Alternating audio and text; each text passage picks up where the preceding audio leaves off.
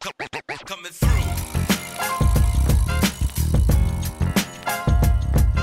Welcome to the Educate US podcast with your host, Nick Saveri, Dr. Stacey Schultz, and Dr. Patrice Fenton.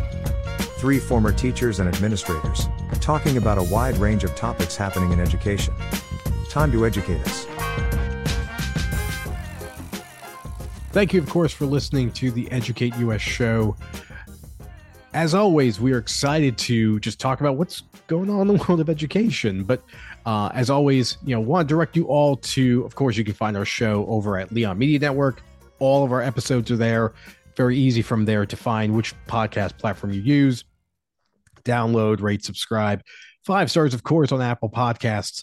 Uh, if you want to email the show, you can do that also at the educate us show at gmail.com. Once again, the educate us show at gmail.com. Now, today's we're a little we're not necessarily short-handed. We're with Patrice in spirit today, but Patrice is not able to join us. So Stacey and I are are moving, you know, to moving through this adventure together. Um, as always, we begin with just being in the space of how we're doing, you know, just a personal check-in, especially this time as we get ready for the holidays and all the energy that we, you know, really have to give our loved ones, you know, sometimes at our own expense. So Stacey, you know, as we come across the holidays, it's an interesting time, a lot of movement, a lot of emotion, just everything that we have to sort of expend to our loved ones. How are you doing? Nick, thanks for asking. Uh, I'm doing well, actually. Today was a really energizing day. Uh, a couple reasons why. Uh, making some space for breathing and some good mantras, um, both with family, but also for myself. Uh, also, just some exciting new developments that are happening in a professional space and personal space, and just been exploring and reflecting on those. How are you today? I'm good. You know, it's um just coming off of you know my birthday always falls right before the holidays, so I get to come off of you know that which obviously was just fun and exciting, and then you know turning over to Thanksgiving. It's partly probably why I enjoy this time of the year because there's so many celebrations I get to have. So um I'm, we're in a good place though. Just uh, yeah, a lot. I think for most people in the education space, you always run into the situation of, and it happens a couple times a year uh, you know, as you get ready for the school year or as before you go into a long break, that feeling of trying to accomplish a lot before having what really feels like a hard stop, especially for this holiday where you just get pulled away, you know, from family and friends. So there's, you know, notifications your phone get pushed to the side and you are just trying to be as present as you can at home. And that's really the situation I'm in right now is you're gearing up for a crazy day tomorrow. Today we're recording this on a Tuesday you know, getting ready to have this sent out to all of you loyal listeners uh, next week. But so I'm that's that's kind of the place too. But at the same time, just taking pause and realizing I'm very blessed to be around my family, you know, do some really fun things. Um, and I'll be also with my parents as well. So it's it's it's amazing. It's energy using to put it lightly, but it's good.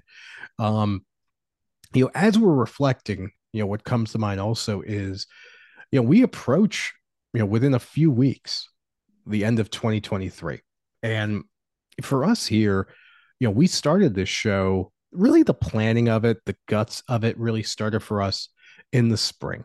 March, April of this year, Stacey Patrice and I started to talk about, even actually before that, what would it look like to have a conversation, an ongoing conversation about this this thing we call education that we're very passionate about and bringing it to other educators, you know, all over.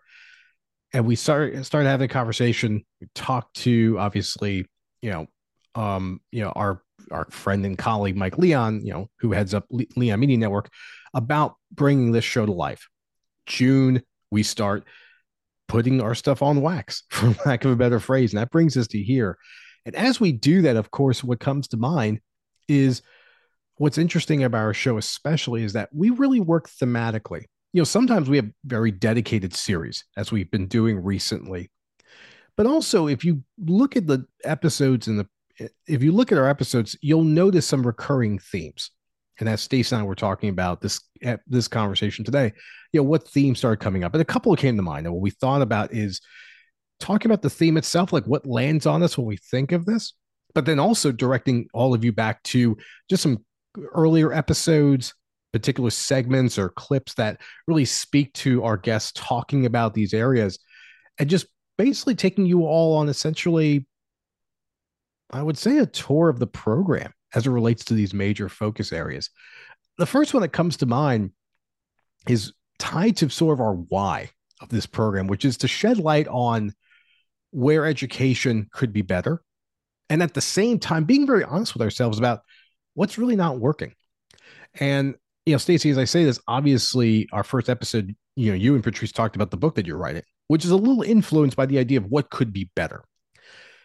As you think about after all these conversations we've had and this theme of improvement, but while also acknowledging where there's either harm or what is just not working that we really need to question why we do it and do we need to continue doing it what comes up for you yeah so against that theme of what's like working and not working and and what could be better i mean some of our our guests that we've had on and a few of them we're going to spotlight to hear what they have to say about that um, really point out to this fact of you know while education is supposedly right for everyone it really doesn't make space for the whole person right and we've heard this time and time again whether it's um you know how you identify your gender how you um, identify racially how if you are someone with disabilities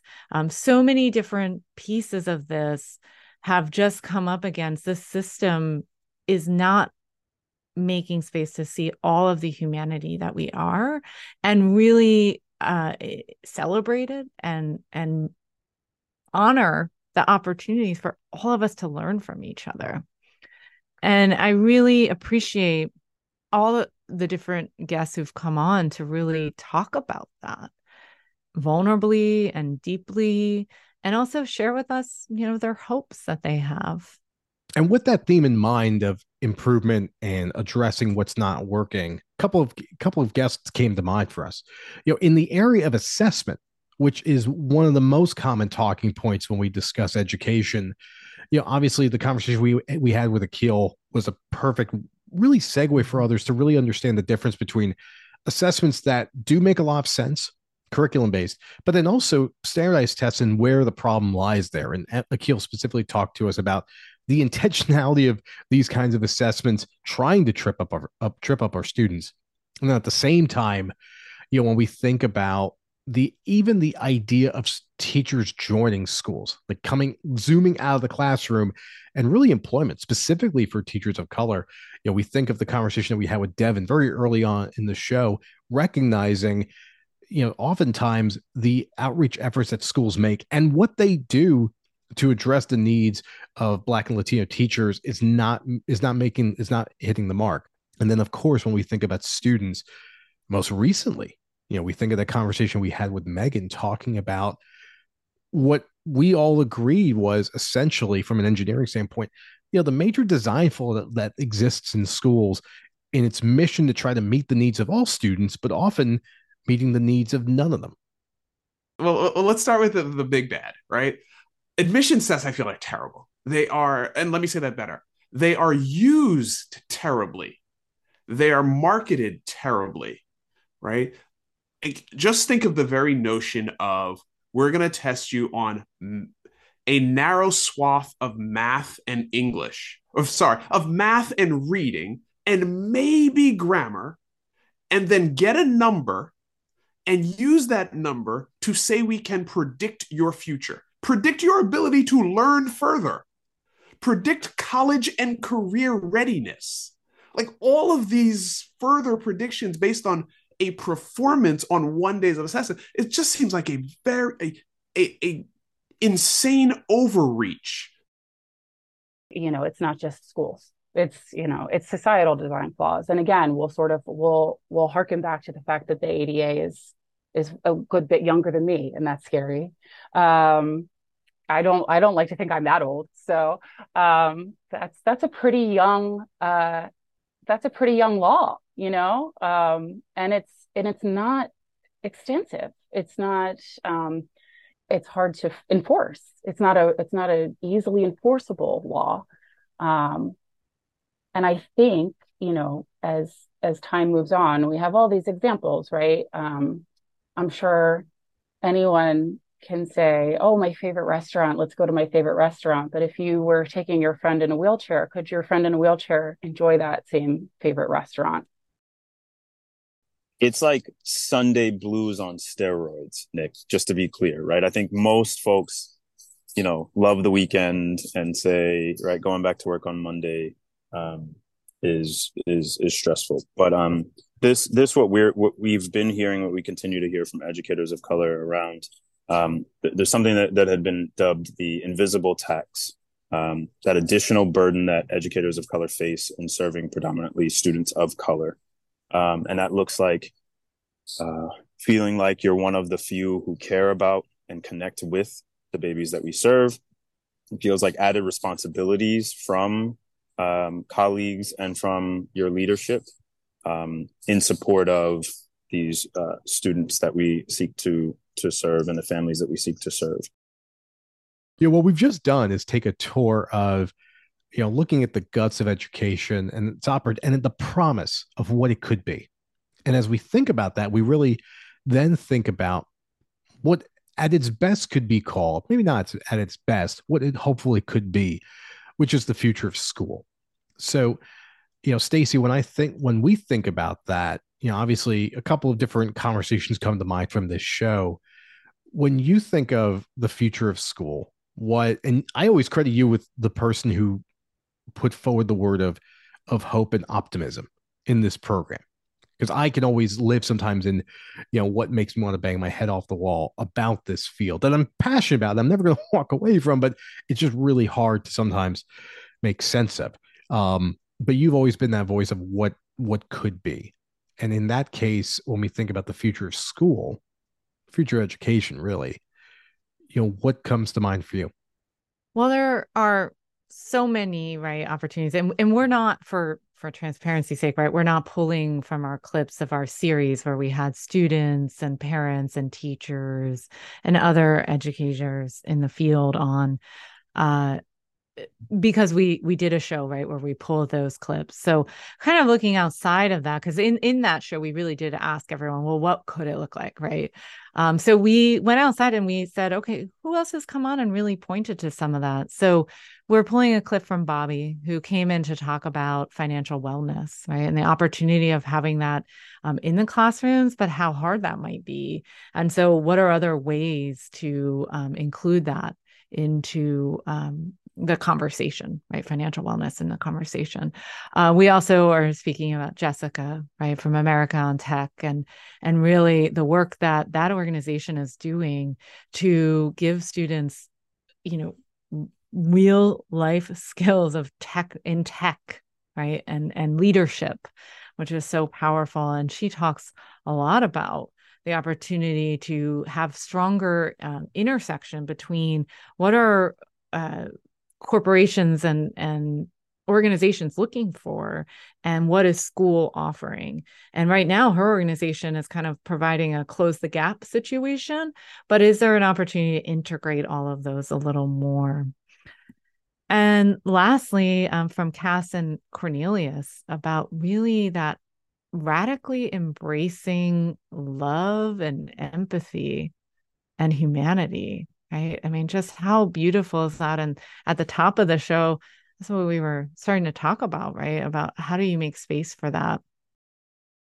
Um, so when I think of the future of work, I think of um, a highly diverse workforce that has um, been given all of the opportunities to succeed equitably because their schools and their community organizations and their institutions were well equipped with the right capacity and the right curriculum um, in order for them to be able to get to that point where they are pursuing jobs um, that create wealth for them and their families and um, give them a sense of dignity and make them feel like they are contributing citizens to our society. Um, and so when I think of the future of work, I don't think of it from like a skill set standpoint. I think of it from, you know, what does our America need to look like um, in order for us to have a future of work that we can be proud of. Um, and then what I think the role of schools are in this movement is to really see themselves accountable to career pathing. You know, there's some schools that are really good at having work-based learning coordinators, at really trying to build industry partnerships. And then there are some schools that um, may have the resources but still don't prioritize it. And so I do think for the schools that have the resources, they should absolutely prioritize it. I think for schools that don't know where to get started, uh, feel free to reach out to America on Tech or any of your local employers. I know that there's so many amazing people that want to help, but they don't always know where to plug and play.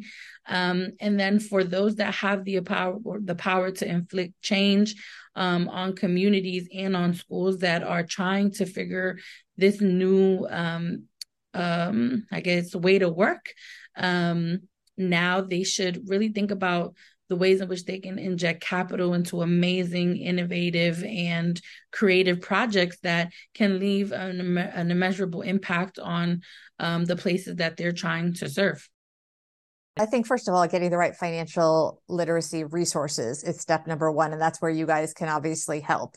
Uh, so, getting the right curriculum and spending time in advance, understanding the concepts yourself, so you can answer questions for the students, and really approaching it as a priority and advocating in the education system and in the educator community for um, reprioritizing financial education of all kinds in our school systems. As I always say, it's not parents or educators, it's both. It's all. This is all additive. When I stress the role of parents, it's because you don't necessarily know that you're going to get it from educators, but it's a blessing if you do. And we want to have as much education related to money in school as possible. We just don't know at this point, unfortunately, that we're going to get it because we do have such a fragmented school system. So it's really important that educators advocate for more learning about money in the schools and then upping the quality of it. And part of that is prioritizing it, making sure that the educators do have the training so that they are able to teach it effectively. We're always saying what we don't want, right? But what is it that we're working towards? What is it that we do want? And so for me, like I can I can list the things off. Like I want I want classrooms to be communal. I want them to be multiliterate. I want the learning to be relational. I want classrooms to be collaborative. I don't want them to be competitive. I want them to be process oriented. I don't want them to be reliant on a product. And so I have in my mind like these containers, like, you know, we know when we, we can name a thing, it gives us power to activate the thing. And so I think it feels, it, it feels like a second home. Like when you can develop a classroom that is characterized by you know collaboration and community and relationship we i'm sure you all have been into that space at, at, some juncture in your life. And it's it's it's a beautiful feeling. Like you feel like you can mess up and you feel like that's normal. And you feel like it's meaningful. And you feel like i'm going to come back to this because i have all of these mm-hmm. people around me who believe that i can be something or do something or make something of this idea i have. Um and it, you know i think the barriers the barriers for making that happen are both tremendous and tiny at the same time. I mean, they're tremendous in that they're we've inherited like this racist school infrastructure, right? And so I think everybody here knows and understands that. And so for us, because we can name it, we have a pretty good idea how it operates, and we believe that children in front of us are are here with us to do something together, like to do something meaningful together. Like we have that deep conviction and belief. Yeah. And so when you have folks in a space who are operating in that ideal, the barriers don't feel that tremendous. Welcome back, listeners. We hope you enjoyed those different clips um, around the future and and opportunities for schools. Uh, and our next series is going to really be leading us into that. What is the future of schools? Uh, Nick, Patrice, and I will talk about that a little and, and talk about some hot topics that are in the media around that. Um, we'll also have some guests who are going to come on and, and talk to us about deepening the connection, the career connection into the classroom and into schools, and also the impact on of AI in the classroom and schools. Thank you for listening to the Educate Us podcast. Subscribe to the show, available wherever you listen to podcasts. And please, please, please leave us a review or comment wherever you can. We want to hear from you. If you have a question, comment, or just want to be part of the conversation, email us at theeducateUsShow at gmail.com. This has been a production of Leon Media Network. I'm Nick Saveri. I'm Patrice Fenton. And I'm Stacey Schultz. We'll see you next time.